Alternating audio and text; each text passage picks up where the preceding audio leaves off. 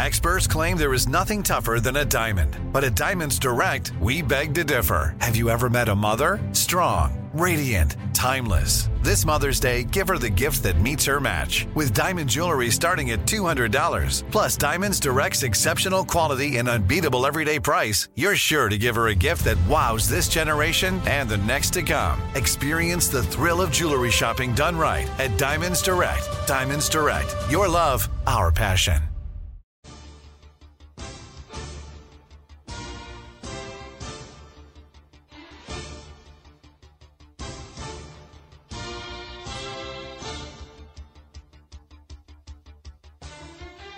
Live at the Greenbrier Resort in West Virginia for Browns Training Camp, this is Cleveland Browns Daily, brought to you by Bally Bet, coming soon to Ohio on 850 ESPN Cleveland. Here are your hosts, Bo Bishop, Nathan Zegura, and Je'Rod Cherry.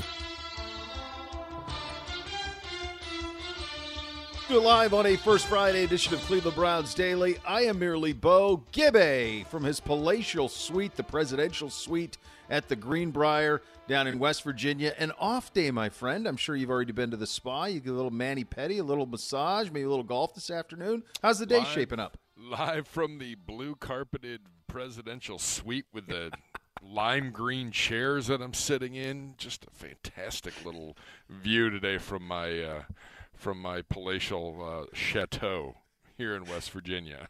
They love it's that. So for those of you who've not been, and if you picked up on any of the social from our, it's a gorgeous setting. I mean, it's a stunning setting in the mountains of West Virginia.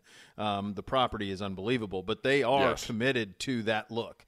It's that Dorothy Draper look. She's the designer that they had do it, and she did the whole operation.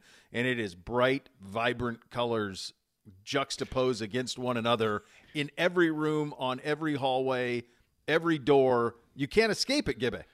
And not necessarily like old.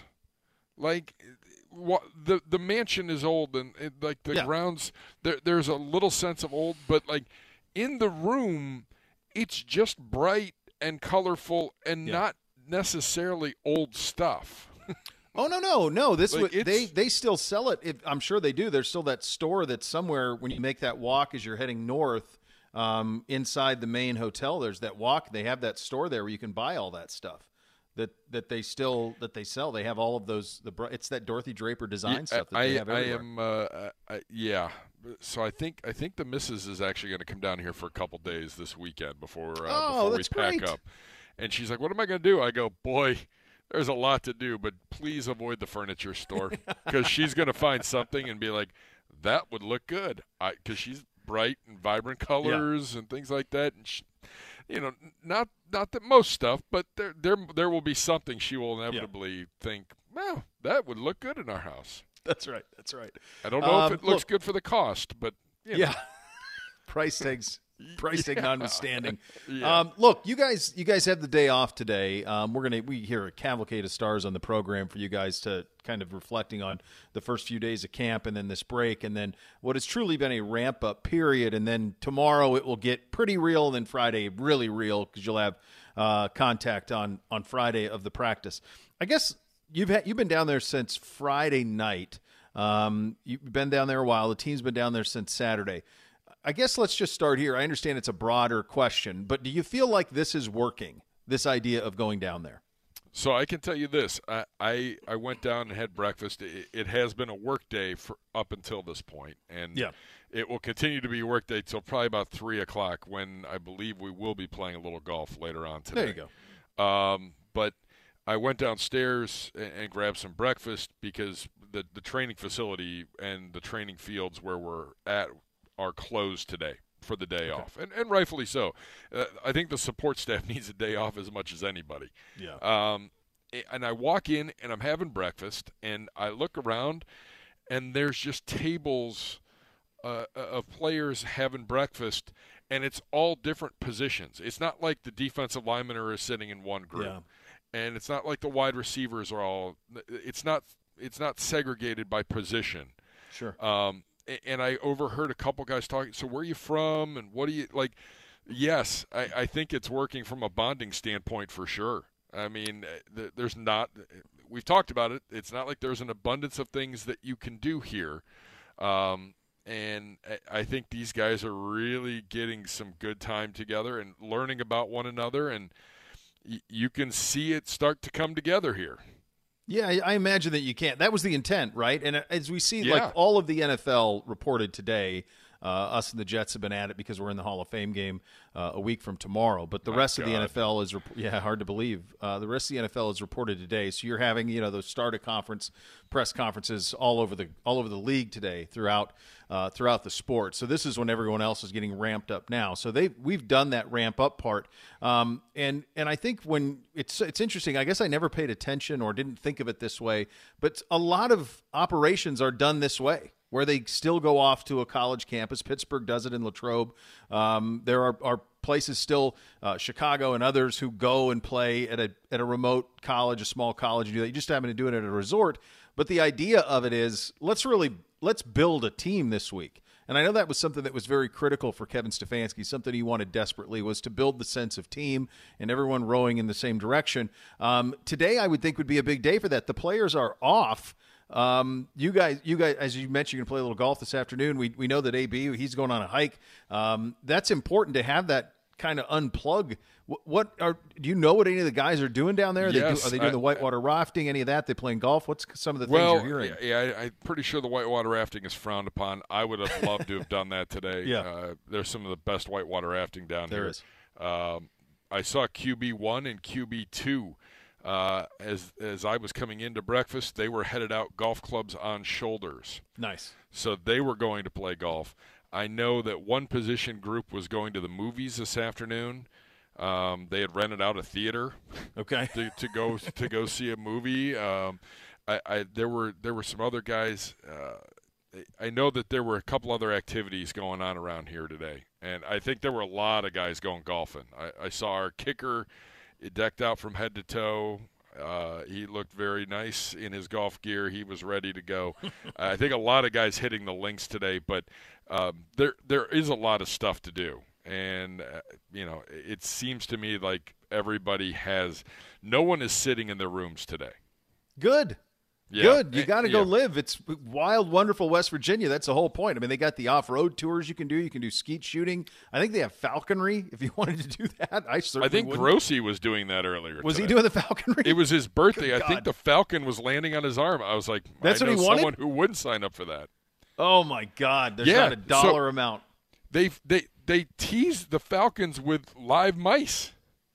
Yeah, that's how it works. And you hold your arm up with this mouse, and this falcon lands on your arm. Oh, my God. Something to that effect. I don't know. No, we're not going to have that. I don't have that. Absolutely not. It is one of those places because they have the three golf courses there at the main facility there at the Greenbrier, and then they have the Sneed, which is for ownership and ownership people. And when I mean ownership, I mean people who own property and own vacation homes there. There's obviously quite a bit of people who live there year round as well, and they have that course for them. So you're talking about four golf courses. If anything, if any place can withstand that much play, this one can. Yeah, Z is playing with Luminaries this morning at the top Sneed, right? level. Yeah, I believe. Yeah, don't you have to live on there? You have to be an owner of a home or some of them are part-time residents, some of them are full-time residents, but that is for the people who are members there in a more permanent. You can't stay at the resort and go play there. Now, where are you playing this afternoon? I believe we're going to be playing the Meadows. Oh, you'll like that. So that was my favorite.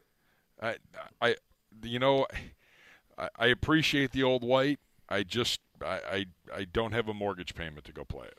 Well, it's also I know it's easy for Z. And they're getting ready for the Live Tour. Yeah, I know it's easy for Z. And I would always play tees that made sense for my handicap when I played there. But it's a full day if you're not really good.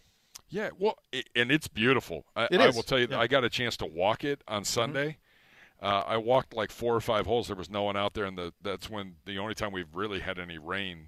There was a storm coming, and I got a chance to walk it, and I'm like, oh, my God, this is unbelievably nice. Yeah. It's a beautiful setting. The fairways are crazy. The greens are insane. Yep. Yeah. But it's a cool, beautiful course. Yeah, it's a cool place, and it's this is a there was a very – we talked to AB about this yesterday, about this notion of when did you decide to do this. And we talked to Kevin. When we had Kevin on, we were at the undisclosed location, and we were asking him about, you know, camp and kind of the breakdown of it all. And one thing that was really important for him was to find a way for camp not to be monotonous. And while we all, and by we, I mean the fans and everybody, loves when we're in Berea and everybody can come out and all of that, this is a long haul, man. This is a lot of practices. It's a long ways before we play games that matter. I mean, we're talking about Hall of Fame game next week, but we're talking about 6 weeks before we're playing one that really matters. So, like, I think it was really important, and I think the objective was pretty simple. Like, let's try to keep this fresh. Let's keep people engaged. I guess to that end, and we're so early into this thing, and Z yesterday said he felt like that was like when camp really started was yesterday. Are you seeing the enthusiasm with the players? Are you what's different for our fans who were at training camp last year? What's the most noticeable thing that they would notice if they were there as you've been with a front row seat? I think the talent level from top to bottom. When you go and you look and you're like, you're pulling out your, you know, our roster cards that we get, you know, so we know, because there's 90 guys here. You know, there's a couple guys that we have never seen until this week that were signed between minicamp and now. Like, there are guys making plays and you're like, who's that guy? And he's making another play, and he's doing it like – he's on third-team defense making it against first-team offense. And you're just going back and forth and going, who's this guy? Well, wait a minute. Who's this wide receiver? Who's this DB? I just think from top to bottom the talent level is it's the best in 11 years that I've been doing this, hands down. And I know we talk about the quarterback and if he can be the guy that we believe he can be, then the sky's the limit, and I would agree with you. I mean, I don't know where you're going to cut guys. I talked to an assistant coach the other day. He said cut downs. He goes, I'm already kind of dreading cut downs. He goes, I have no idea who we'd even cut right now from our position group, and we might have to cut like 6 guys. Yeah, I mean, we said by the time this roster was kind of put together, and that includes, you know, and hopefully we get some good news on Marquise Goodwin at some point. That would be, because he's a big part, I think, of what would make this roster one that holds up against any we've seen around here in a very, very long time. Just position by position, the overall talent. When Za'Darius came in, and you think about everything that happened in the offseason via free agency, via trade, Elijah Moore, who I know has popped. We'll hear from Greg Newsome here momentarily, and he had glowing things to say about Elijah Moore. Boy, we have all talked about Elijah Moore very glowingly. We said, I mean, I think it's the most talented roster that they've had here since the late 80s. You know, that's probably where this one kind of stacks up from a talent standpoint. But as you know, as a native Clevelander, the fans don't want to hear any of that. They don't. Like, anytime somebody asks me, I'm sure you get the same thing. They're like, well, how's it look? And I'm like, well, it looks pretty spectacular. I mean, it's a really loaded roster. And they're, yeah, but. And I understand that the organization is a point where we are in the yeah, but business right now. Like, it has to happen in September. And that's why, while I have no interest in fast-forwarding through the final stages of summer, there is an excitement to playing the games that matter, because that's when you will see this talent actually get it done on the field. Well, and I think you'll start to get a feel on Friday and Saturday when the pads come on for the first time. Yeah. I mean, every guy we've interviewed this week, and you'll hear from Dalvin Tomlinson coming up, like, Dalvin was ready to put the pads on the day after minicamp ended. Yeah. Like, he has been ready to go. Like, Newsome yesterday in his press conference, I'm ready to put the pads on. Let's go. Like, the offense has kind of been showing us up here a little bit, because we can't tackle and we can't make some plays. We want to make some plays. Yeah, and I saw the NFL's doing their NFL 100. Za'Darius was on that list. I want to say he was 85. 84, mid-80s, yeah, something like that. 80, he was on that list. Yeah. So, but I think that's what people should notice, because there's a lot of talent. I mean, there's a lot of guys. There's a lot of depth. And obviously the big thing is how big the defensive line is. I mean, well, we talked about that with AB yesterday. That's the first thing that I noticed even in minicamp was just this. We got bigger. He said he wasn't a conscious decision to get bigger and that it wasn't necessarily following what Philadelphia was doing. But whether that was the intent or not, that's the reality. This is a much more physical-looking defensive line than the one you had a year ago. Tomlinson in the middle is a full day. Siaki Ika is a full day. Za'Darius opposite Miles. It gives you that opportunity to do some things. And I think – you know, we alluded to this a little bit with talking with Je'Rod and Nathan about JOK, and haven't really got into the Delpit conversation yet either, but even the corners, like there are so many guys on our team, especially on defense, who are in the thick of their prime. And it's about now becoming the player that you always thought you wanted to be, a great player, a Pro Bowler, that type of stuff. We talked about that with JOK. It does feel like there is time now, and there's a sense of urgency. I think pressure is the wrong word, but there is a sense of urgency for this roster, top to bottom, of looking around and going, hey, we got everything that everybody asked of us. We've got everything. AB has checked every box. Now it's just about execution, and that's what will happen on Thursday is you'll get your first look at that, and then Friday a real look at it, and then by the time you start getting into the preseason, this thing whizzes by in a hurry. Yeah, and that's, I mean, really and truly, that it's coming quick. I think the other factor, and I know we're up against it here, but sure. Like Andrew Berry, super relaxed yesterday. Yeah, he was. And he said it. You asked him the question of the interview. Like, yeah.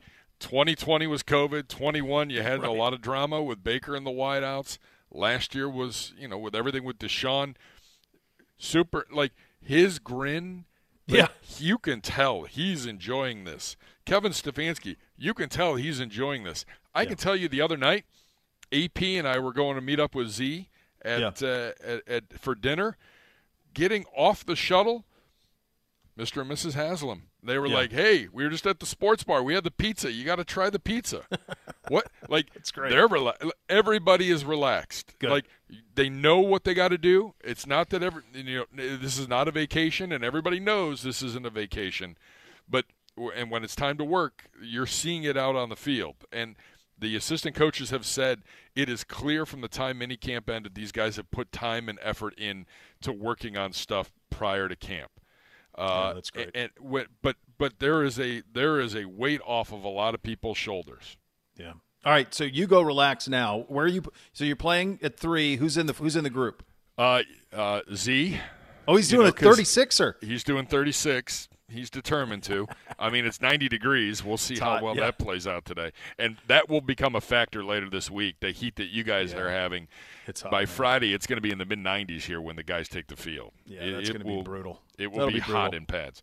Yeah. Z, AP, and Yellowstone. I am clearly the worst player in the group, and I will be looking for the beverage cart by hole 2. Oh, I like it. I like it. Enjoy it, my friend. You've earned it. Thanks for joining us here off the top of the program here on a first Friday. It is a first Friday, so act accordingly out there. You're darn right, and we're going to. Thank you, B. Great, Gibby. All right, the great Gibbe joining us here for Hot Topics presented by Vivid Seats, official fan experience partner of your Cleveland Browns. Coming up next, Greg Newsome. It's a cavalcade of stars. Dalvin Tomlinson will join. You'll get Z and Je'Rod, their big breakdown of what they've seen so far. We're loaded up here on Cleveland Browns Daily, brought to you by Bally Bet, sports betting partner of your Cleveland Browns. Coming soon to Ohio on 850 ESPN Cleveland.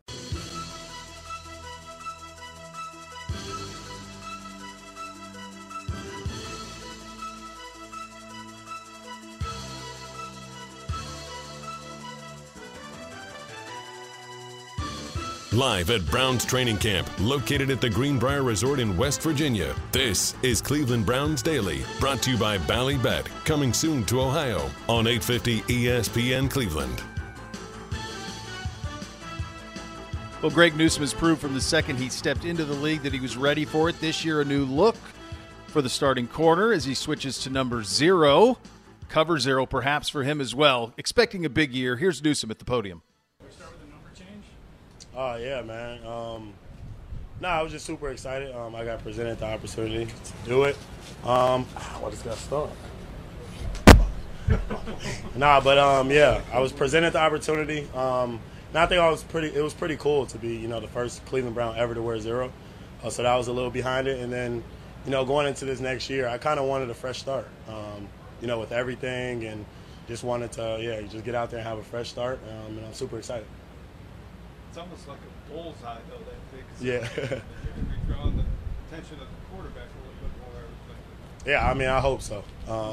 So get a little bit more production. So I hope that's what it causes. Why do you feel like you want a fresh start? And what's that all about? Yeah, I'm going into year 3. I've been in the league for 2 years now, and I think I'm ready to really make that next jump.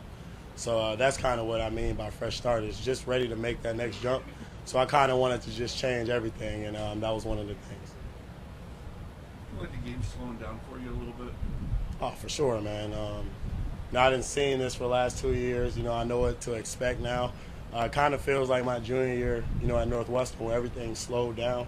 I mean, I'm just out there playing fast, so I'm hoping that that happens this year too. Do you feel in some ways the fresh start number change came after sort of a, you know, an off season with, you know, just some ups and downs and a few little things, headlines and things in the news and things like that? Did you want to just put all that behind you and start over? Oh, for sure. You know, I'm all about this team, all about, you know, trying to get this team to, you know, our goals. So, yeah, definitely, you know, all that stuff is in the past, just ready to move forward. Greg, I know you're a proud Wildcat alum. How troubling has it been to see the problems that are going on in the school right now? Yeah, for sure. It's definitely troubling. You know, I had a great experience at Northwestern. I have respect for all those guys. But, you know, at the end of the day, the Cleveland Browns is my team now, and, you know, that's what I'm focused on. You seemed a little confused at how to react originally. You posted something, deleted it, said I'm done with them, and then praising Fitzgerald. Where are you with the school? Yeah, I mean, that's always, you know, I'm an alum. So, you know, that's always going to be my school for sure. But, you know, it's more so on the thing is just, you know, you got to respect everyone. So, you know, I didn't want to say anything that would, you know, come off as disrespectful to anyone. So I decided to delete it. Did you have any inclination when you were there that there was anything going on like what has been reported to place? No. Like I said, you know, I had a great time at Northwestern. Nothing but respect for the coaches, but, you know, I'm just trying to focus on this, you know, journey right now. Have you been in communication with Fitz at all? No, I just, you know, I texted him. That was it, and then, yeah, I haven't talked to him since. When we see you out here, you're doing a little bit of everything. You're outside, you're inside. How do you like your role so far? Oh, I love it. You know, it's versatility. You know, some of the greatest in the game, you know, in this day, Marlon Humphrey, Jalen Ramsey, you know, a lot of them, you know, play inside and out. And, you know, I think I'm going to be able to really showcase my versatility this season. So do you think this could be your, you know, your best season? Is that what you're aiming for? And what would a best season look like? Yeah, for sure. I definitely think this could be my best season. But, you know, what I'm really just focused on is trying to help the team win. You know, if we're not winning and I'm playing great, I mean, that doesn't mean anything. So, with Jim Schwartz coming in here, you know, he's been doing a great job. So I'm just super excited to, you know, showcase my talents in his defense. When you talk about emphasizing the man-to-man as opposed to what you dealt with in previous years where plays going on, you're having to think about, okay, what should I be doing in the middle of the play? Do you feel like this man-to-man philosophy is going to allow you to play more instinctually, which ultimately then elevates your game? For sure. You know, that's what we love, man-to-man. I think all the guys, we built this cornerback room to play man. So with Schwartz, you know, playing aggressive, we're all super excited. When you talk about the versatile role this year, is that because Jim Schwartz's defense, like, is that where he's going to take advantage of that versatility as opposed to last year? Oh, for sure.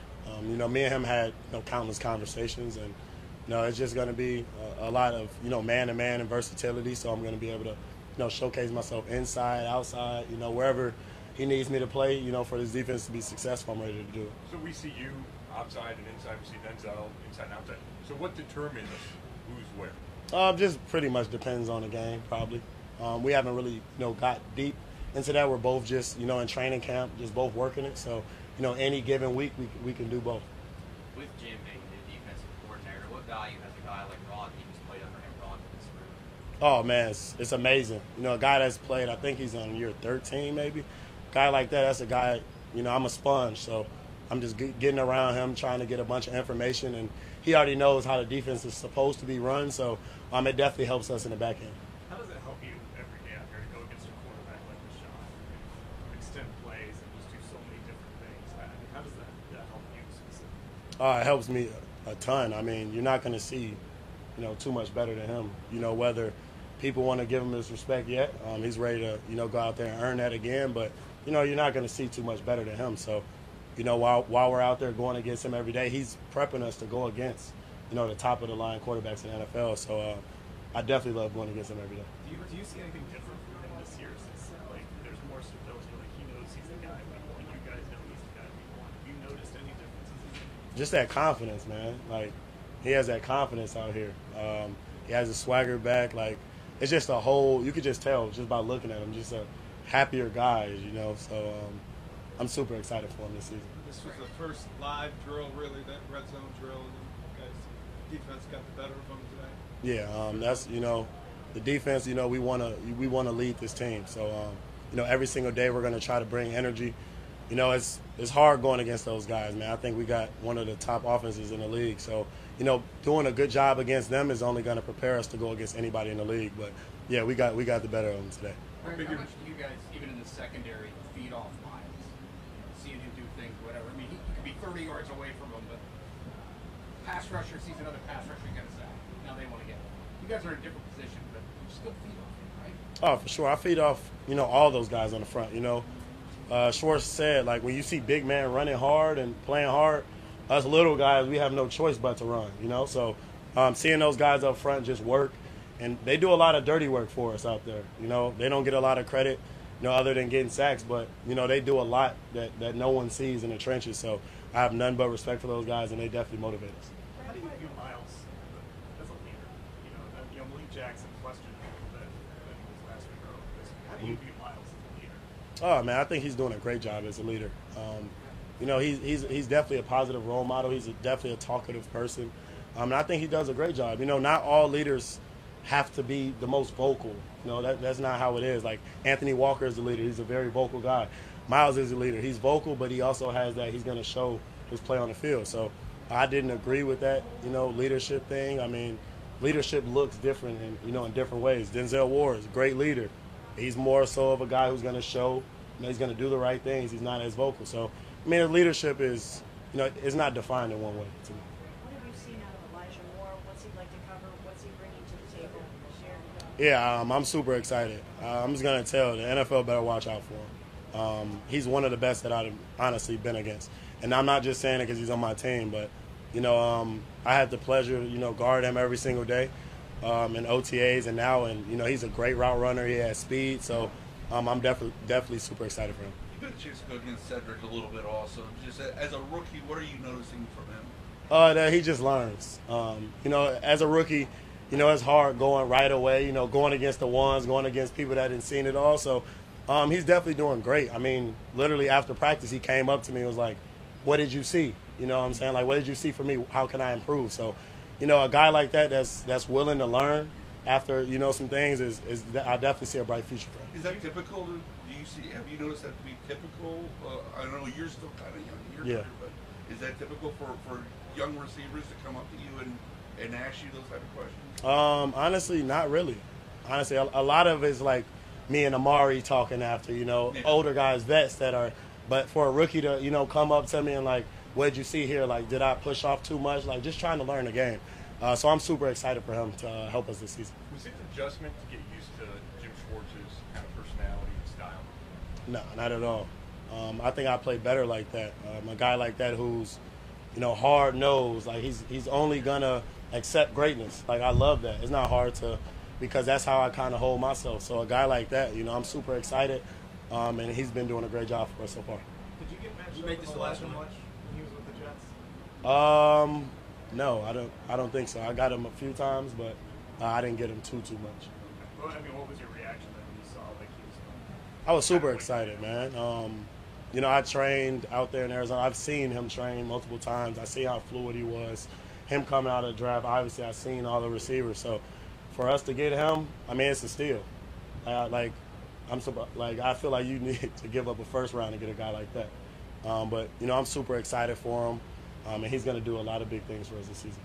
All right, great stuff from Greg there. The Cleveland Browns 2023 schedule is here. Get your single-game tickets now for all the great matchups at Cleveland Browns Stadium. Visit clevelandbrowns.com/tickets to purchase yours today. You heard Greg talk about those big guys up front. One of the very biggest will join us next.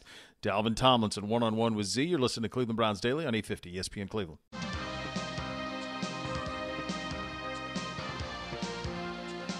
Live at Browns Training Camp, located at the Greenbrier Resort in West Virginia, this is Cleveland Browns Daily, brought to you by Bally Bet, coming soon to Ohio on 850 ESPN Cleveland.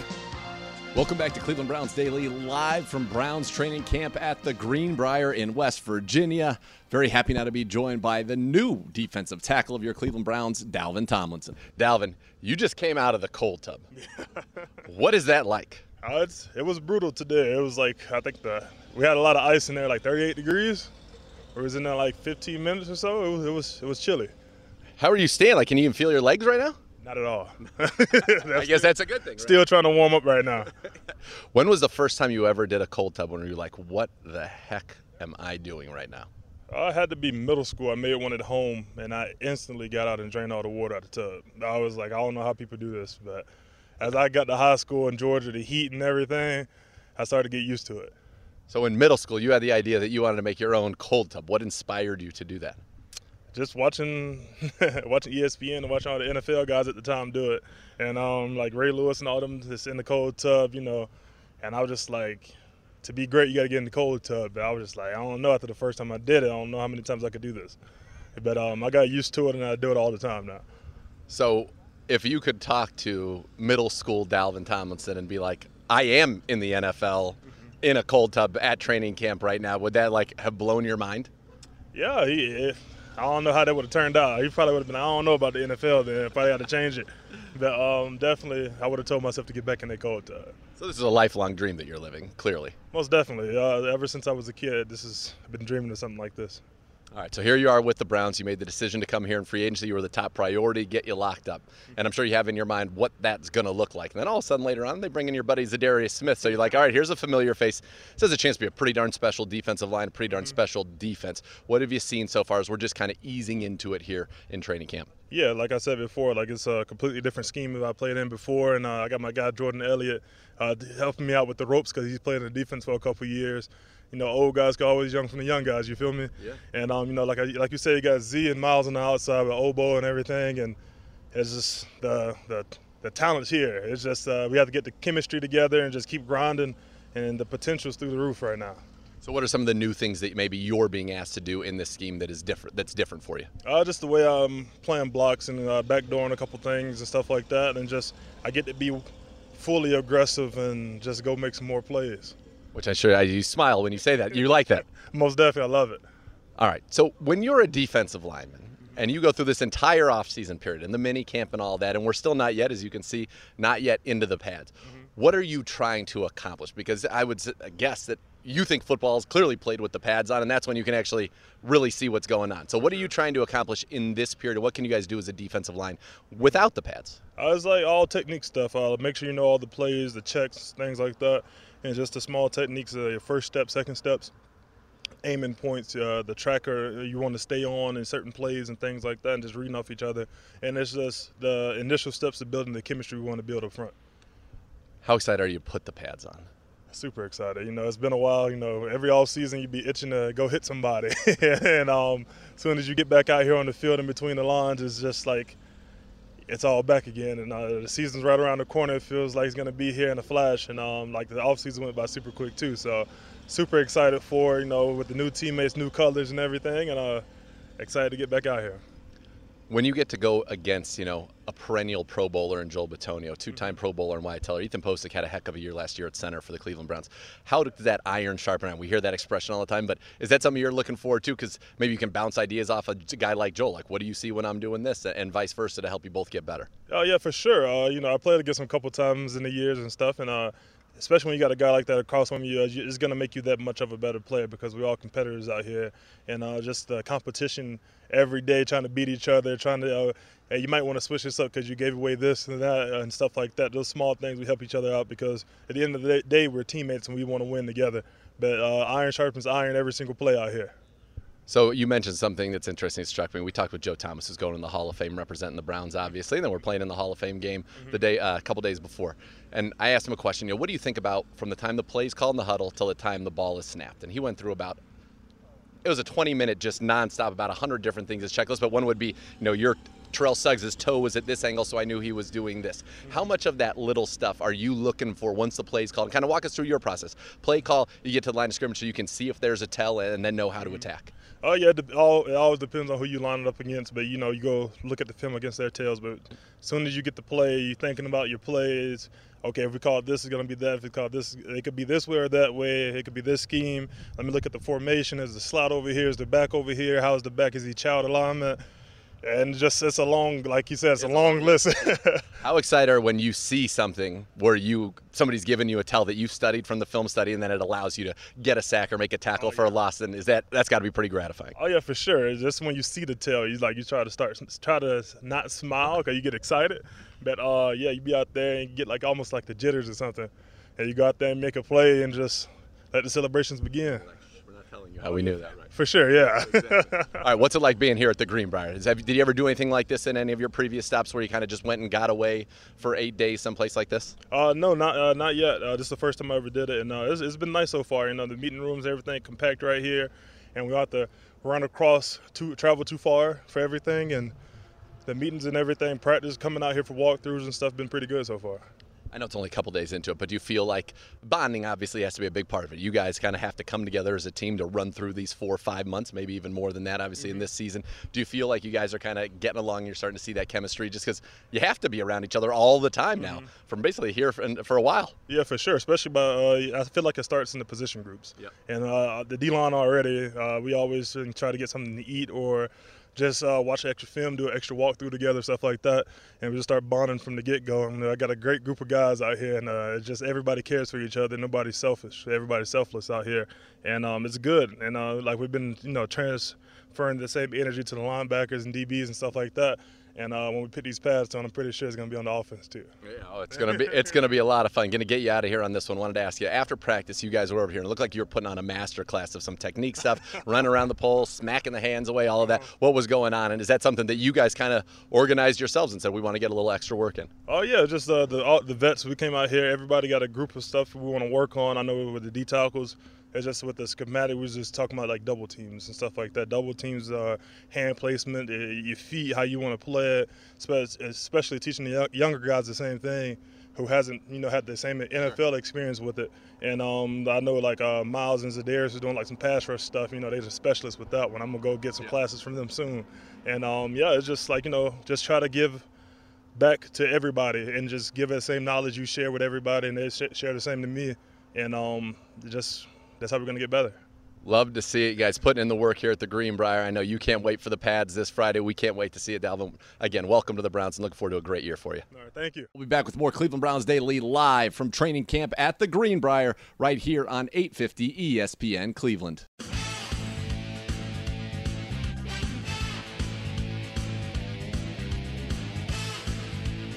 Live at Browns Training Camp, located at the Greenbrier Resort in West Virginia, this is Cleveland Browns Daily, brought to you by Bally Bet, coming soon to Ohio on 850 ESPN Cleveland. Hey, welcome back in. AB was on with us yesterday. Prior to that, he gave his State of the Team address. Let's have a listen. All right, so we're super excited to be here at the Greenbrier to start our preparation for the 2023 season in earnest with training camp. Being here is just a phenomenal opportunity. I mean, you all can see how beautiful it is out here. It's my first time, but it's been awesome.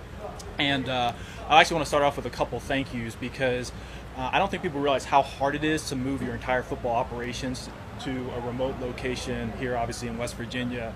Starts with Phil Dangerfield, Abir Chaudhry, Chavis Cook for handling everything logistics related, our equipment group led by Brad Mellon, our video crew led by Rob Pavlis, and what we think is the best grounds crew in the NFL. They all did a great job of making sure the setup here is exactly what we need. We looked at the Greenbrier as a unique opportunity for us, coming back early for the Hall of Fame game. To do a couple things.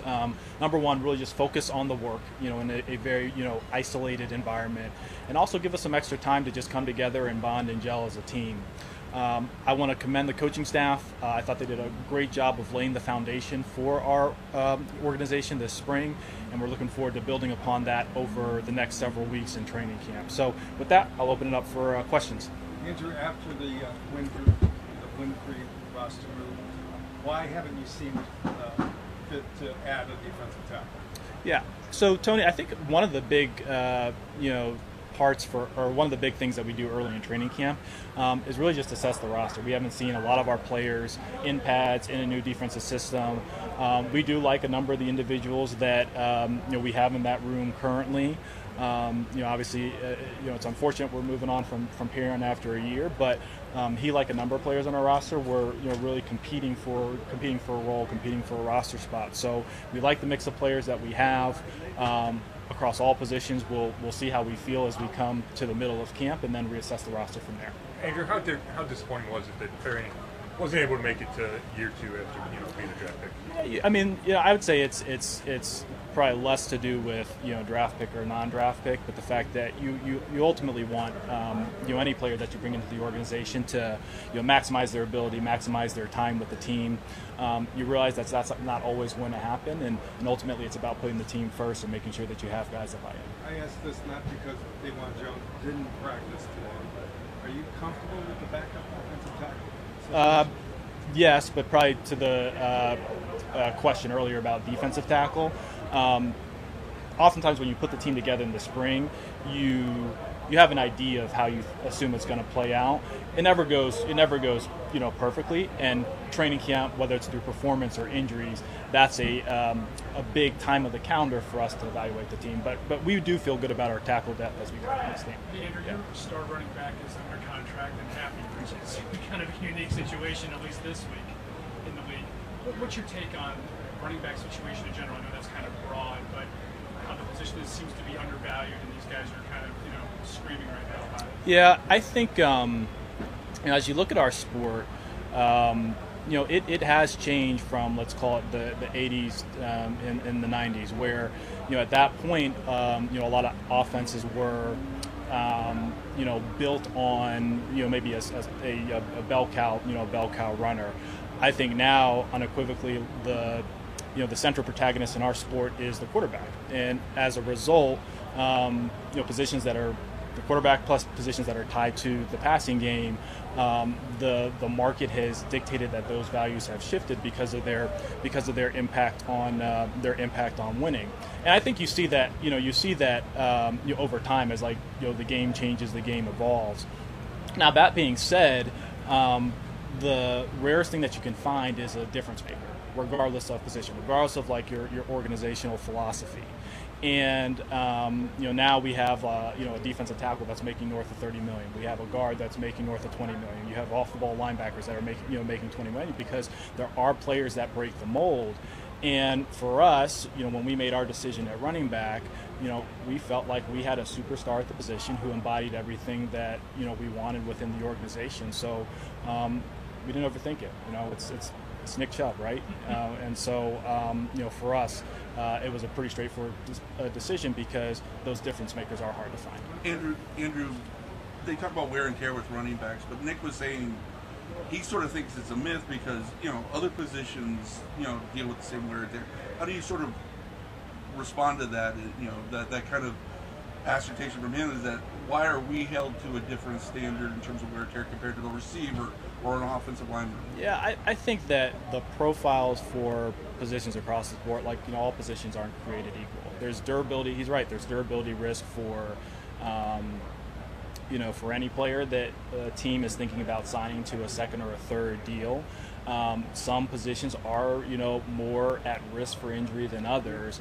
But I think probably more importantly, it's about the individual. It's about the individual and making sure not to lose sight of that. It's a show of solidarity. Nick was on that Zoom call yesterday. It's pretty interesting today where he stepped in front of the sense that I could be next. Mm-hmm. Does he have anything to worry about? Nick Chubb, I would say this. Nick Chubb is the type of player and person that you hope is with the organization as long as possible. Period.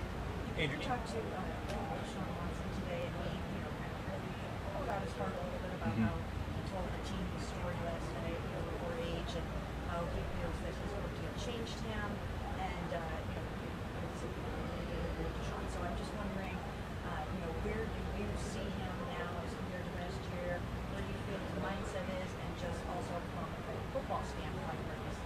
Yeah, Deshaun. I mean, you heard him speak. He's in a really good place. you know, I think this is going to be a big year for him professionally and personally.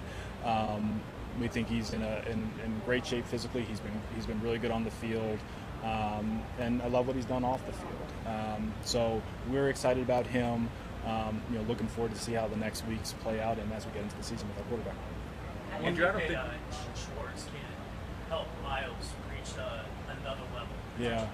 Yeah, I think, Jim, his scheme and his system, the defensive line in this system, they're the engine. And as he always says, he takes the seatbelt off of those guys. It's about generating negative plays, forced errors, turnovers, and it starts with the D-line, wrecking havoc with a premium on pass rush ability. And that fits Miles to a T. We think we have the best, pass rusher in the league with him. And, this is a tailor-made, kind of match made in heaven, if you will. I don't think we've talked to you since the Za'Darius trade. So what do you think he adds in that mold with Jim and Miles? Yeah, we can never have enough rushers. I think with Z, the appeal with him is his versatility. He's a high-level rusher who, I think – oftentimes people just think of him as an edge guy, but I think really where he's particularly skilled is his ability to rush inside over a guard or center. And he can do the stuff on the edge really well, but having someone who can win quickly inside just gives you so much versatility to create advantageous matchups to rush the passer. So between him, Obo with his speed off the edge, we have a couple power guys, with Dalvin and Siaki. It's a nice blend of skill sets to get after the quarterback. One more position, Andrew. This doesn't feel like when you look at some of the competition, it feels like it's back end of the roster competition. There aren't a lot of starting jobs that are up for grabs, mm-hmm. type of a thing, and a lot of the players are competing for some of those remaining roster spots or guys going into their third and fourth year. Just, I guess, how do you feel about those two classes, the 2020 class and the 2021 class, as far as their ability to have the type of impact that you're looking for them to have as they get deeper in their NFL career? Yeah, we feel good about those groups. I would say this, we feel good about the roster in general. I mean, it remains to be seen, the competition of like starting spots versus maybe more, supporting roles, within the offense or defense. But we feel good about the competition that we have across the roster and are looking forward to guys. Some guys will assume bigger roles. Some guys will take another step in their career, and how that all shakes out, that's what the next several weeks are. One more position group I want to ask you about. Any concerns about your running back depth beyond the first two? Yeah, I think, anytime, Kareem was here for, I guess, 4 years. Anytime you move on from a vet, it gives some other players a chance to step up. We feel really good about Jerome. He had a very strong spring, particularly in his pass protection ability, the mental side of it. A big reason that we drafted him in 22 was because of his ability as like a receiver, and we think that he'll be able to play that role really well. But behind Nick and Jerome, there's going to be some competition, Tony, and it remains to be seen who can emerge for that third running back spot. But again, that's what training camp is going to be for. How much is the change in the kickoff return rules? It feels like the league's just trying to eliminate that altogether. So when you have a combo player that's a receiver returner, mm-hmm. how much does the rule change impact your calculus when you're thinking not only the numbers game but the position, but the players? Yeah, it's a great question. It certainly, makes a higher bar for how productive that returner is to have the player on the roster just for that value, because you're right. If you don't have a strong returner, and you can just fair catch it all the time and probably get adequate starting, field position. But that's something honestly, like throughout Bubba's history, he's always done a nice job when he's had a good returner of creating like a top of class return game. So it's something that we will still value, but from a roster building standpoint, I would be lying if I said it didn't give more flexibility in terms of building the run. Okay. So did you just, see what Elijah Moore can do in this offense and how he fits? Yeah, very much so. I think Elijah has a skill set that we were looking for. His versatility, his work ethic, his rapport with the quarterback so far. We like what we've seen to date. We just want him to keep stacking together really good days. All right, good stuff from AB there. Second hour of the program coming up next. We will lead it off with Z and Je'Rod breaking down what they have seen so far down at the Greenbrier, taking a look at Cleveland Browns as we start to kick off this season for 2023. You're listening to Cleveland Browns Daily, brought to you by Bally Bet, sports betting partner, your Cleveland Browns, coming soon to Ohio on 850 ESPN.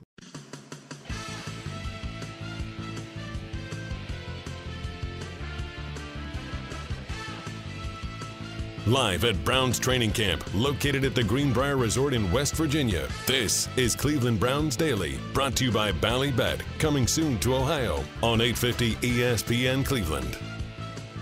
Welcome back into Cleveland Browns Daily. Nathan Zegura joined by Je'Rod Cherry, the three-time Super Bowl champion, and we are here at the Greenbrier. And Je'Rod, we look out over the field, and it is quiet for the first time really since we arrived here on Saturday, 4 days into it. Kind of just before we get into specifics, and we've got some topics, the great Gibbe put together a bunch of stuff here to kind of recap things on this day off.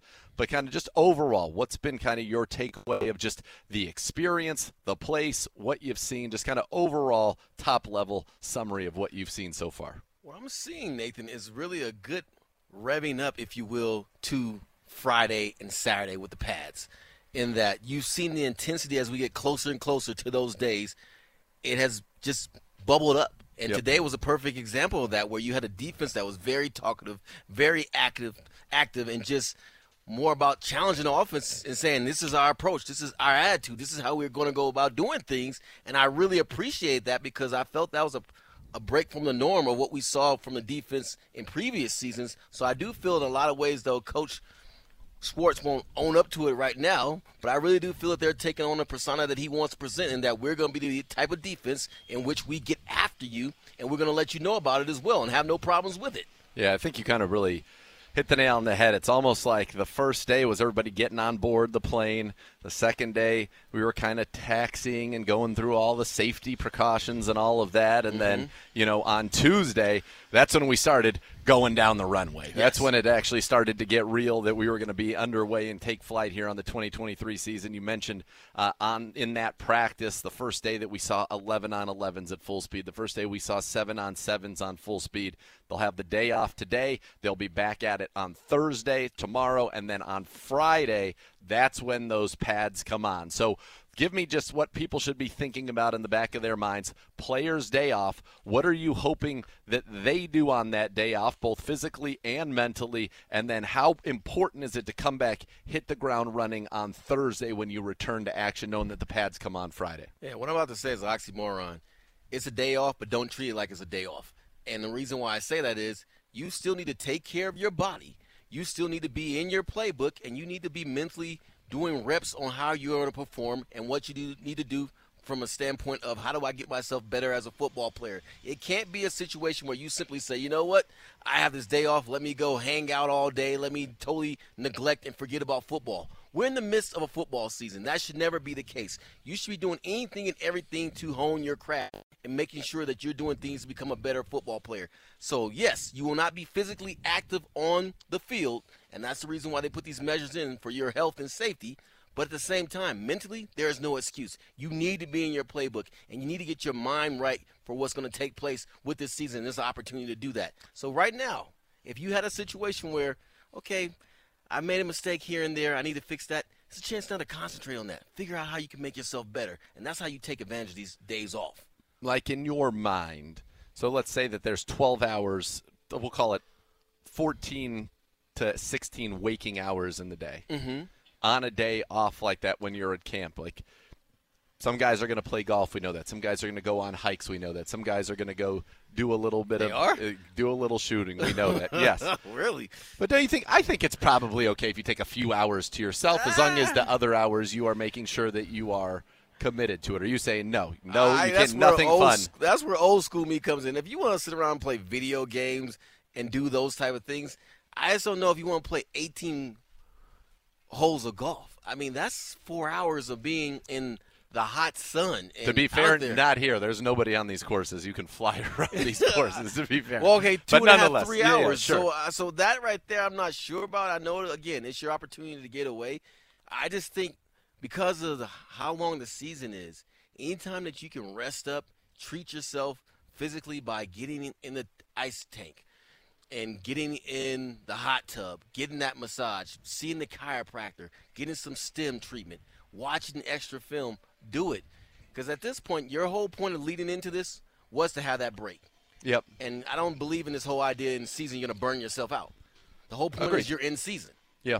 I do have one question for you. I do think, and I can see kind of both sides of it, I think that tomorrow should be a work day, but you can have a work day and still have some fun in it. Yeah, you can. Because I do think part of coming here was for guys to bond, and I think that having the day off tomorrow gives them a chance to do something and bond that isn't football. Like, we're going to go spend some time together on the golf course, hiking, as AB's doing with some of his guys. You know, we're going up to the skeet shooting range, things like that. I think it gives them a chance to bond, but I still think you need to have a business mindset about it that once the fun's over, you get back into your playbook, watch some film. Something stationary like skeet shooting, okay, I'm down with that, but I'm not sure – if I can support the idea of guys hopping on ATVs or going on hiking. Hiking's just walking. No, I consider it walking. But you're walking on hills. That's tiring. Okay. That's taxing. Right. So, AB's doing it. I don't know if players are hiking. Yeah, so I'd be shocked if players are hiking. Okay. All right. Fair enough. I like that. All right, Je'Rod, let's get into some of our topics as we kind of look back at those first few days. By the way, Elijah Moore, you already love Elijah Moore because he told us after we interviewed him after Tuesday's practice, so what are you doing your day off?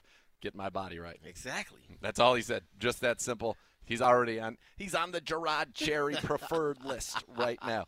All right, let's go into the Browns' offense over the first 4 days of practice. And, folks, just so we're 100% clear, there's been one day of practice.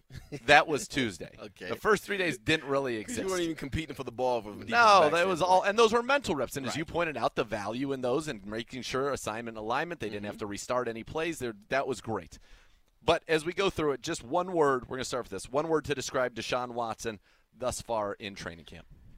Composed, confident, and accurate. Je'Rod, I love you because if Gibbe was presiding over this and he asked for one word, I would give three just like you did, and then he would yell at me and say it was only one word. So I like what you did there, and I agree. I think those are very good words. I'd add comfortable. I just think he feels comfortable, certainly in his own skin. I think he feels comfortable as the leader of this team. So I like that. Good job by you there. Is Elijah Moore emerging as the second-best player on offense behind Deshaun Watson? These are Gibbe's questions, folks, behind Deshaun Watson. If you're going to base on level of activity, yes. On level of activity, because he's being featured a lot. He is. I still think Nick Chubb would be the second-best player on the offense. Given that he's the best running back. Gibbe apparently is with everybody else just poo-pooing running backs, not even giving Nick Chubb. I thought you could have written that to say second-best player on offense behind Nick Chubb, but he didn't do that, so who knows what that's about. I would say Nick Chubb. I think Amari Cooper, when he's on the field, will be our number one receiver, but I've said this many, many times. And DPJ, I think, has had a good camp. So has Njoku.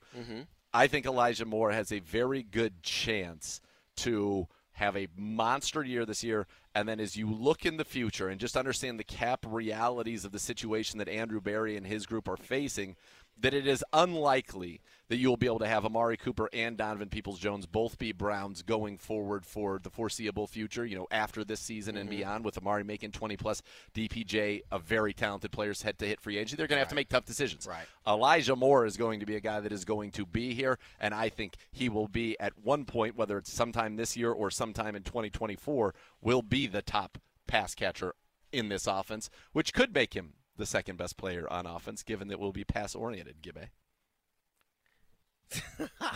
Just told me I was number one. Yeah, he certainly did. That was nice. Number one. Yeah, but again. Thanks, Gibbe. Nick is proven. Yes. And, hell, you can make the best running back in the league. You can make the argument that Nick is the best player on offense. You can make that argument. You certainly could. All right, going on. Are you concerned about Amari Cooper's early camp injury? No, I'm not, because I watched Amari Cooper play last year hurt very effectively, so I'm not. And it's not serious. Like, we know that. I think if this was a game week, Amari Cooper would absolutely be out there. This isn't a young player who needs to understand how to run the routes and all that. Yes, you want him to get the work with Deshaun Watson, and he got a lot of that in the offseason. They talked about building their chemistry down in Miami, down in Houston, and we'll get to see him out here. But this is a veteran who knows his body and knows how to play the game. Like, I have no concerns about Amari Cooper. Exactly. A veteran that's a professional, a veteran that's done things the right way. And again, as you just alluded to, a veteran who knows what the heck he is doing when he steps out there on the football field. So in this case, you're in a situation where actually it helps him to have limited pounds on his body. So you can look at it in that light. And normally I wouldn't be that guy telling you that. It's all about practice, practice, practice. But there's something to be said about as you get up in age of giving your body that rest. That it more than what it normally would require. Listen, we got a guy that we're going to be celebrating that we absolutely love, the great Hoff. Mm-hmm. The Hoff was very judicious with his body during the week in terms of practicing, and then was always showing up 10,363 consecutive snaps on game days. We are much more concerned about Amari Cooper in this season, September, October, November, December, January, hopefully into February, than we are right now in August. And by the way, he is perfectly healthy. And the fifth best quarterback on the team just walked by. He is. Tyler, he can sling it. There's no doubt. I told him that you were watching him out there when they were doing some cover 2 drop drills for the safeties, and he was just absolutely, or deep half safety drops, and he was slinging it out there. I mean, rockets, 45, 50 yards. All right. With Amari being out, though, and Marquise Goodwin, who he's been out, we've talked about that as well. What wide receivers have helped themselves the most in your eyes? For me, it's Baldwin. Uh-huh. I mean, every time he gets an opportunity, he catches the football. He has reps with the ones, with guys being out, and I'm really impressed with what I'm seeing out of him. Each day, going through the walkthroughs, he's doing the right things from a lineman assignment standpoint. So that's a name you need to pay attention to, y'all, because I certainly think he's going to give himself a shot, especially if he's able to contribute on special teams. He's got big size. He came in last year. We picked him up in early August.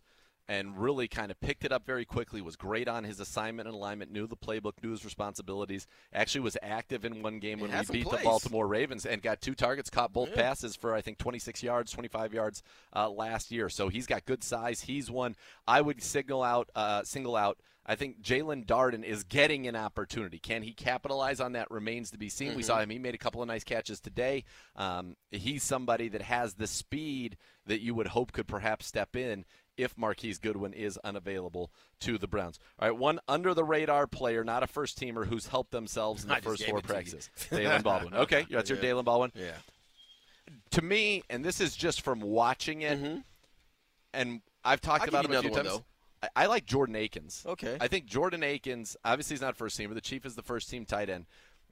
Jordan Akins had nearly 500 yards last year, career-high 5 touchdowns down in Houston. Watson recruited him personally to come here, and I think he is going to be a wonderful target for Deshaun in the red zone and just a guy that he can count on to be – they have that chemistry together. They played very well together for 3 years in Houston. I think that Jordan Akins, he's not going to be a stud in terms of the stats. It's not going to be he's going out there for 80, 100 yards, 60 yards, not very often. This isn't a fantasy. We're not talking fantasy. We're talking about a guy that in his role is going to make plays that help us win football games. I think Jordan Akins can do that. Certainly. Well, I'll add a defensive player. Well, we'll get there. We're going to get there. All right, we're going to get there. Okay. All right, so you say on offense, Dalen Baldwin. All right, now we'll transition into the defense, and we'll start with this question. The biggest change in the defense from last year to the first 4 practices, or really the first practice that you saw this year. It's attitude. I mean, guys talk noise, as we like to say, or junk or trash last year. But this seemed to be like, hey, this is who we are. It felt like that today. Like, we're going to get after you. We're going to talk crazy to you when you're on the football field with us, and we're simply going to have this angst about us. So I would say attitude. I like that, and you talked about it. They're taking on Jim Schwartz's temperament. Now he's saying, be the best version of yourself, the most hyped version, the swaggiest version of yourself, and we are seeing that. But I think a lot of that fire and that passion comes from him. The other big change for me is, when you talk schematically, and we haven't even seen the 5-down linemen yet, but when you talk about schematically, obviously more man coverage. We're going to have more middle-of-the-field close, which is single high safety, and we're going to have the other safety kind of lurking, robbing, or down in the box and run support depending on the formations from the offense. And we're going to rely on our guys' ability to cover. And I like that. I like that. Now, you're going to have to be smart, right? You play the Patrick Mahomeses of the world. You play Justin Herbert. You need to play 2 deep safeties quite a bit just to keep them – you don't want to give up those chunk plays. But I like that we're going to be aggressive. And then I would say the other thing that really stood out to me was the size and the push that Dalvin Tomlinson's going to give you. The power of a Za'Darius Smith. And obviously, and then Miles is just ridiculous. So I think our defensive front, if Jordan Elliott can be solid, can be an average number two defensive tackle, agreed, I think we have a chance to have a really, really good front this year. All right, because there are moments in games where he took over, but it wasn't consistent enough. So I think he can be that, and you're not asking him to be the bell cow. That's what Tomlinson's here for. And also we saw some plays from Ika today as well. Man. He almost had an interception. The ball actually almost stuck into his body as he jumped up there and put a little pass rush on Kellen Mond. All right, which room is deeper, Gibby wants to know, the defensive line room or the DB room? Woo, that's a hell of a question. That is a good question, Gibby. Because both right now are showing up and showing out. But based upon what I saw just today, since I'm going to make this a daily venture, I'm going to go with the defensive backfield because I saw dudes who are 7, 8, and 9 on the depth chart doing what? Making plays. Making plays against our 1s and our 2s. And that's not a front or assault against our offense. It's just these dudes out there balling. Yeah, Bo Peep Keys was making plays in Tuesday's practice, as we had Thomas Graham making plays. There were a lot of guys flying around and making plays in that defense, and obviously Greg and Denzel and MJ Emerson. And so I'm going to give the opposite answer just so we can kind of flesh it out for our listeners. So when I look at the corner room right now, I think we have four locks, right, in terms of people who are those guys will play corner. It's Denzel, it's MJ, it's Greg, and then A.J. Green, who's really come along nicely. You know, Mike Ford was brought in to play special teams, and it feels like he's going to be in there as a fifth corner. And then I think it's kind of wide open for a lot of different people to compete to be that sixth corner. We drafted Cam Mitchell, but Thomas Graham could be that slot. There are a lot of different options and players in that mix. You go to the safety room, and I think you have three very good safeties, Thornhill, Grant Delpit, Rodney McLeod. But then you got – it's a little bit – there are questions after that, right? DeAnthony Bell was an undrafted free agent a year ago. Ronnie Hickman. You have a couple of other undrafted free agents kind of competing. Bubba Bolden in that room. McAllister also from Ohio State. That's kind of the room as you see it.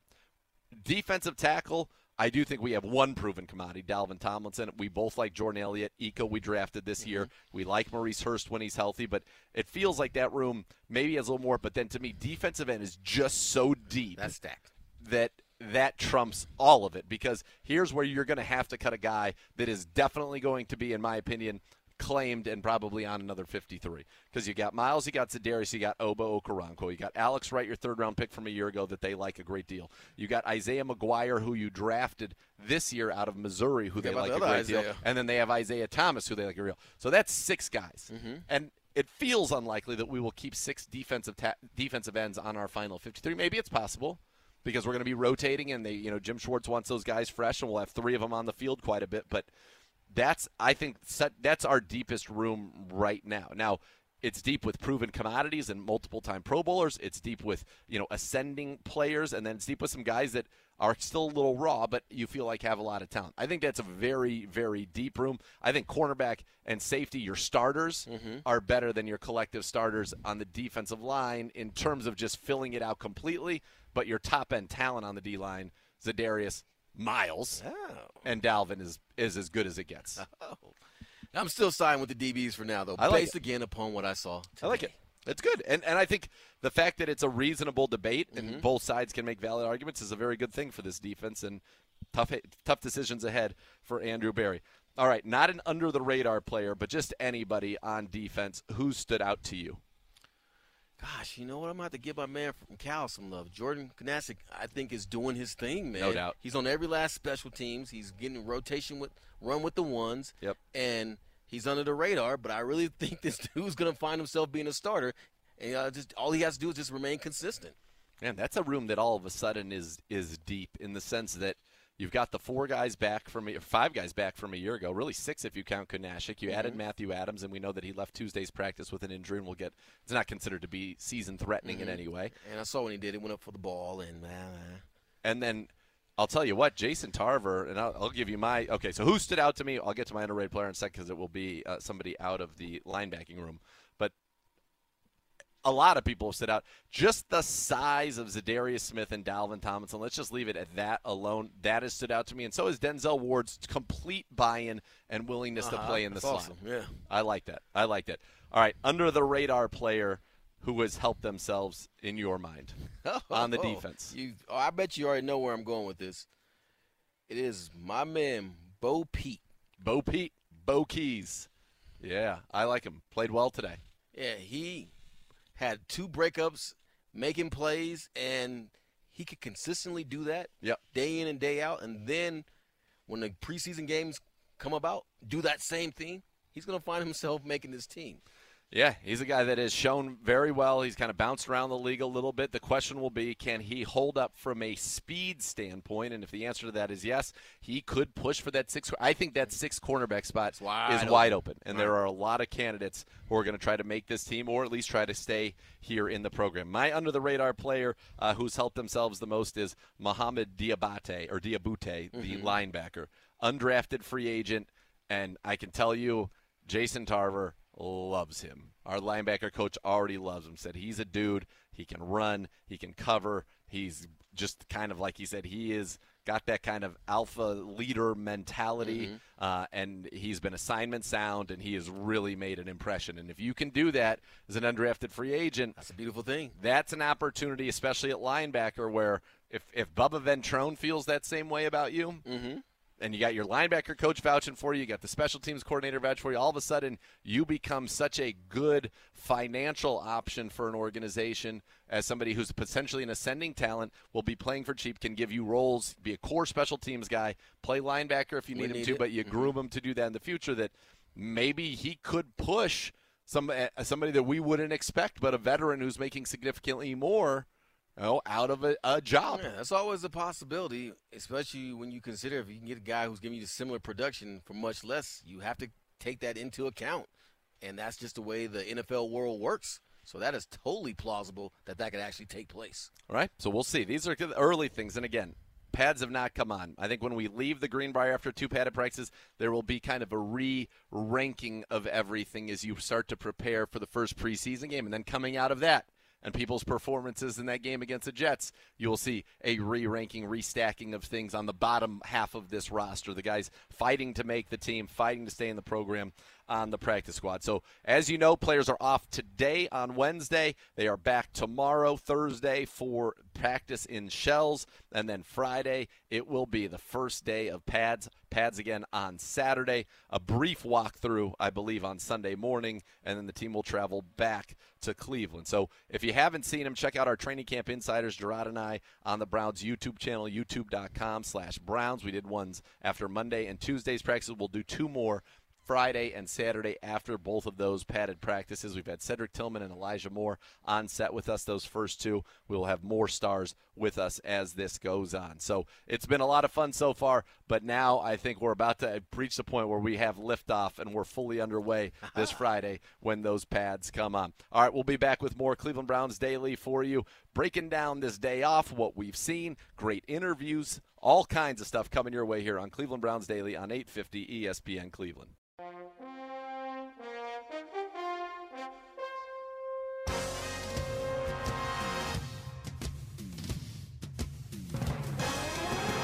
Live at Browns Training Camp, located at the Greenbrier Resort in West Virginia, this is Cleveland Browns Daily, brought to you by Bally Bet, coming soon to Ohio on 850 ESPN Cleveland. And back by popular demand, your favorite four-legged companion. Year 2, Barking Backers, presented by Milk-Bone, the fan club for dogs. View membership options and join today at barkingbackers.com for more. A week from Saturday, the Hoff will go into the Hall of Fame. Another Joe potentially could be joining him, certainly off to that type of start in his career. Here's Joel Bitonio with the media from yesterday. What does being Camp 10 mean to you? It's a pretty cool milestone. After my rookie year, I was like, all right, I played in the league. Like, I want to, take it year by year, but 10 years would be pretty special to get in, and we're at year 10, so that's pretty cool. Not too many people play 10 years, so it's really a combination of, luck and skill and having the opportunity. But it's a little different, you know what I mean? Going into year 10, you're getting a little bit older, but I love it. I love it out here, and ready to go. Still, I mean, obviously you're going to Pro Bowl, you're an All-Pro. Do you feel like you're still playing as well as you ever have? Yeah, yeah. I felt the last couple of years have been. I try and get better every year, you know, and I think I've improved. And you know, I think throughout my college career, I took me time to develop. I was improving there. I got to the NFL. You know, I was injured early in my career, so there was a couple years there where it was, you know, a little stagnant. But I think since then, with Coach Callahan, Coach Stefanski, AVP, the whole, you know, offensive staff really, you know, put me in a very strong place to do the things I like to do, and it's been really good. I felt good the last, you know, 2-3 years playing at a very high level. Being this long into your career, you know, normally you guys, camp is, you know, in your backyard, you know, the facility. How different is it, you know, being able to come down here? How much does it at least help, you know, change things up for you? Yeah, it's definitely a change up. I think, you know, with the Hall of Fame stuff, coming in a little early, coming out here for a week or 8 days or, you know, 8 practices, however long it was, I think it's a real positive for us. You know, there's not, we do miss the fans. You know, they're not out here and stuff with us, but we'll see them in a couple weeks. But just having the team here, you know, there's really not much else to do. We're here from 7 to 7 every day, doing football, hanging out with each other, laughing, joking. It's a good place for us, you know. And I think the guys have the right mentality, and they're coming out and work. And I think the staff and the training staff is really ramping us into it. You know, not going too fast, too hard, just to you know, ease us into this training camp. Meeting plans are ready for what amenities you're going to take advantage of tomorrow. No, I think we're going. I think O-line's going to dinner tonight, so we're gonna do a little steakhouse tonight, so we have a day to digest that. And then tomorrow I'll probably sleep in. We might try and go to a movie, some of us, so we'll see. That's not here, but somewhere, you know. I saw an escape room. They have an escape room, you know, bunker escape room. That might be fun, but I'm not. I wanted the golf, I'm not going to lie, but then I was like, I'm going to be too tired, so I'll leave those at home. Once the season starts, the golf clubs, you know, go away. No skeet shooting. No skeet. I've shot a couple times, but I'm not. I'll leave that to Wyatt and the boys. You know, they can handle the ski shooting. Water rafting. No, I would love to do that, but not in training camp. You know, all these things are fun things. I might have to come back in the off season. You know. Speaking of fun, next week, are they going to allow you to party with Joe for a couple days? I don't know if it's party. I can attend though, but you know, we'll see how practice goes from there and stuff like that. But I am going to go see his ceremony. Me and my wife, and I mean, there's so many great people that we're going to be able to see along with Joe and Annie and their family. You know, definitely make an appearance at the after party and say congrats. But, you know, we're kind of in the heat of it. You know, since he's retired, I've been like, if I'm on the Browns, it's going to be a little bit different this year. So I'll have to, you know, nudge him a little bit, say thanks for making us come, you know, a week early. You know how excited he is. How much are you looking forward to seeing that moment and what that means to you as a teammate of his? Yeah, it's special. You know, he's a guy that's, you know, one of the best to ever play the game. And to play next to him as a young player in this league and to see him, you know, I think he only had 1 kid when I got in the league, and now he has 4, and, you know, he's going to the Hall of Fame and all those things. It's just pretty surreal. You don't have the opportunity to play with that many Hall of Fame guys, you know, and so to have that ability is pretty special for him, and I'm very happy for him and his family. It's only the first day you guys did anything at a higher speed than that red zone drill. It looked like the defense was very successful. Were you impressed? How congested is it down there? Yeah, I was on it was 7-on-7, I think, so they were going. It sounded like the defense was doing well. The O-line was getting some pass sets on the other side. But I think defense usually starts out a little bit ahead of the offense, you know, getting used to each other. But Coach Schwartz has a great scheme. I think the players are excited to play for him. But, you know, I know Coach Stefanski and Deshaun and all those guys are going to come back and get their shots in, too. Joel, have you found to be haunted, and also I understand that, you know, maybe the floral patterns aren't necessarily exactly what you picked out for yourself. yeah, so it's definitely an older property. You know, you pull up and it's beautiful out here, by the way. Like, you know, they talk about West Virginia, it's very beautiful. Yeah, the floral patterns are a little bit, you know, older, but they do a good job. You know, like when I see the floral patterns, I think like great-great-grandma's house. You know what I mean? Like old, but it, you know, it's clean here. It's everything. Wyatt said his door keeps open in the middle of the night, but I don't, you know, we'll see what that means. I've had no issues so far. Everybody's been, you know, very nice. But we are getting used to the floor. I got a lot of green and pink in my room, so it's a little bit different. My kids like the chairs. I FaceTimed them, and they're like, can we see the green chairs again? So maybe we'll have to get those for our house. You have to turn around the corner and see a couple of creepy girls. I mean, there's like statues and weird things that I'm like not next to other players, so like I don't know where my room is, but when I walk back into the building, I have to kind of go through this maze to get back to my room. And last night, I swear I was lost. I was like, I'm not exactly sure which way I go, and I just kept walking. I ran into my room eventually, but it's definitely a maze in there. Hey, Joel, I got a Joe question for you. You mentioned Andy, you mentioned how he's got four kids. What do you think of him having his family to present him? Yeah, I think it's awesome. You know, you play 11 years in the league. You know, he met Annie in college. Obviously, got married early in his career, maybe after college, but you know, they go through it with you. You know, like the training camps, the practices, the seasons, the good games, the bad games. Like they're the people that you talk to and go through it, and they make sacrifices. Obviously, in the off season and stuff, it's you know, it's worth it for us. But there's a lot of sacrifices they make, so it's a team effort. You know, I try and tell my wife all the time how much I appreciate her work, especially like this week. You know, she's at home with the kids and doing that thing. So it's always a family affair, and you know, his family's one of the best. So I think it's very cool that you know they're honoring him that way. Joel, you've talked a lot since Deshaun's gotten here about you know the uniqueness of blocking for him and the stress they can put on an offensive lineman. How much, I know you're still early in it, but how much do you feel like you're slowly coming to get a handle on it at least a little bit? Yeah, we're understanding him a lot better. You know, how he drops, how he, you know, extends a play to try and make a better play, how we're going to move the pocket for him a little bit. All those things are coming out. I think the more we practice, it's been a little early in camp, you know, a lot more jog-through tempos. Today we finally got some full-speed stuff. But we're getting used to it, and I think he's feeling more comfortable with us and talking to guys and asking guys, hey, on this play, like, do this for us or change it around. So he's finding his voice as well. So I think it's just a gelling out period, but we're definitely getting more comfortable. From one of our more proven players in Joel Bitonio to one with the most potential, Cedric Tillman with Z and Je'Rod coming up next in the special edition of Cleveland Browns Daily on 850 ESPN Cleveland. Live at Browns Training Camp, located at the Greenbrier Resort in West Virginia, this is Cleveland Browns Daily, brought to you by Bally Bet, coming soon to Ohio on 850 ESPN Cleveland. For a team of injury lawyers dedicated to every client every day, call 1-800-ELK-OHIO. Elk and Elk is a proud partner of your Cleveland Browns. Sometimes it's just a matter of opportunity knocking, and it did for Jalen Hyatt last year at Tennessee. It did because the guy you're about to hear from got injured early on in that season. Cedric Tillman in 2021 with the Tennessee Vols, 64 catches, 1,081 yards, 12 touchdowns. In other words, he was a dude. But because of that injury, Hyatt elevated, and he became available to us. And that is a win for you as a Browns fan. It's a big win for this Browns offense because he has the makings of eventually being a number one receiver in this league. Certainly has all the traits. Here's Cedric Tillman one-on-one with Z and Je'Rod. Cedric, good to see you. Training camp underway today. He's got the helmets out there, a little bit more of a ramp up. How are you feeling, and what's it like being back out there on the field with your teammates?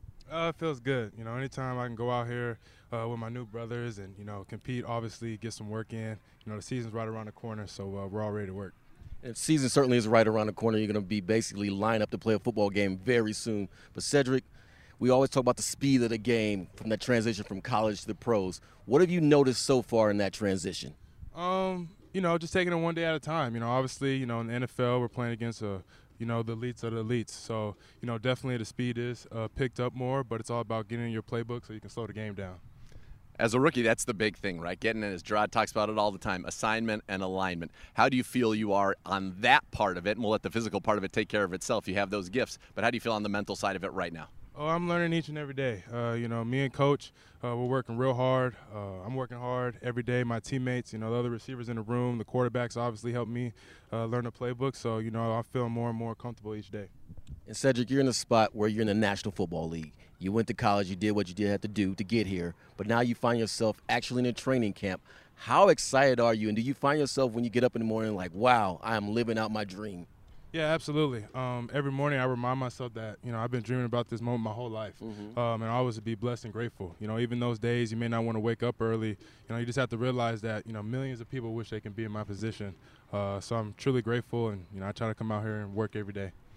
You got some great role models in your room. Amari Cooper, Donovan Peoples-Jones is a guy who just has done it the right way from day one and has made a great career for himself. Marquise Goodwin, who while he's not on the field with us now, we hope he is soon, but his leadership is palpable. The way that he's always talking out there is a lot of fun.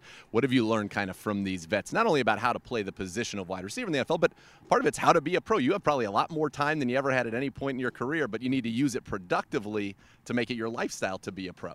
Yeah, absolutely. And I think, like you said, just learn how to be a pro. You know, luckily I was blessed to have some great guys in the receiver room who don't mind coaching me up. And I always tell those guys that, you know, I'm not afraid to learn. You know, I'm not afraid to be coached. So I'm always going in them, asking them for advice, what I can do, what I shouldn't do. And, you know, I'm just learning each and every day.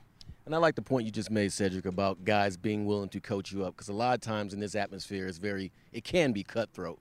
But I know it's with this team, and I'm seeing this early on. I get it, but there seems to be a camaraderie building here. You sense and feel that as well? Yeah, absolutely. You know, obviously we do have to compete, but at the end of the day, we're one unit. You know, we're brothers. So, you know, I'm not going to sugarcoat anything. Obviously, we all want to play and stuff. But at the end of the day, we're all teammates. We all want to see each other eat. All want to see each other get paid and stuff like that. So we're just one unit. When you are younger, you're watching a guy like Deshaun Watson at Clemson. You know what he can do. Now he's your quarterback here. And the football part of it, you were well-versed and well-prepared for what Deshaun would be like. He gets up in front of you guys, and you have your quarterback kind of bare his soul to this football team. What was that like for you as a young guy, and what do you think that kind of meant to this team in terms of its bonding and the understanding of each other that, yes, football's a big part of it, but we're all humans too. And as you said, my brothers, that we can relate to each other on much deeper levels if we're willing to open up.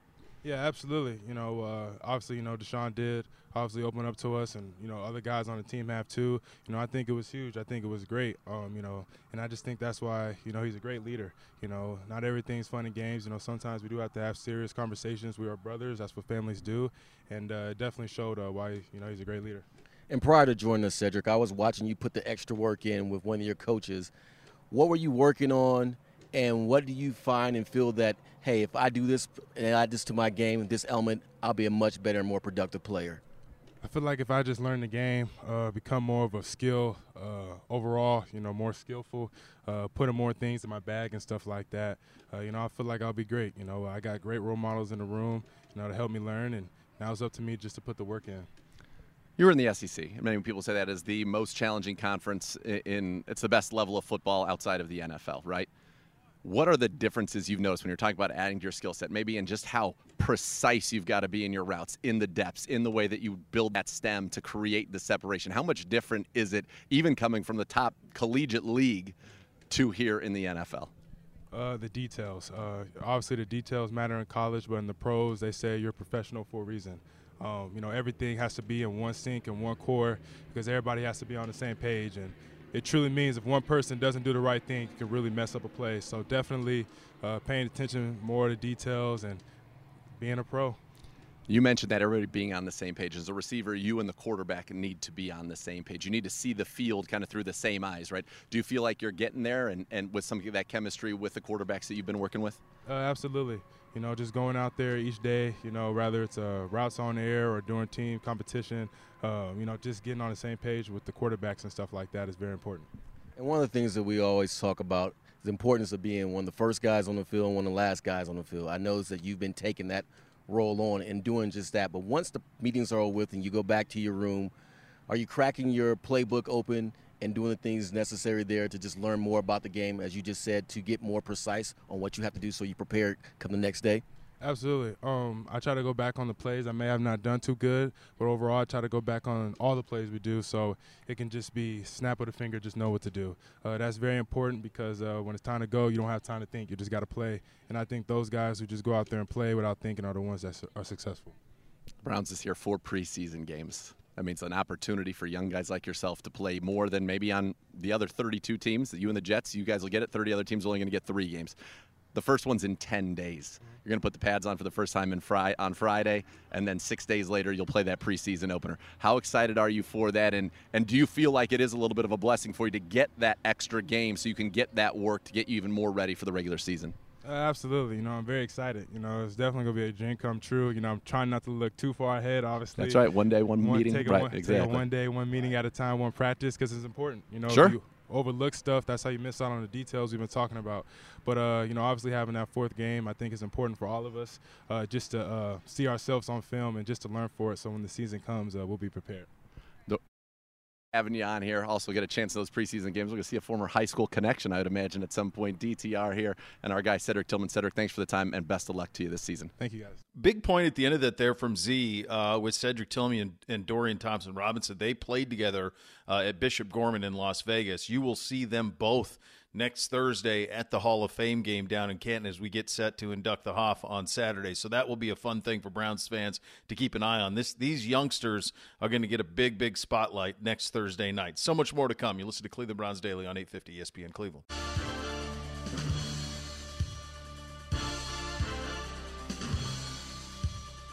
Live at Browns Training Camp, located at the Greenbrier Resort in West Virginia, this is Cleveland Browns Daily, brought to you by Bally Bet, coming soon to Ohio on 850 ESPN Cleveland.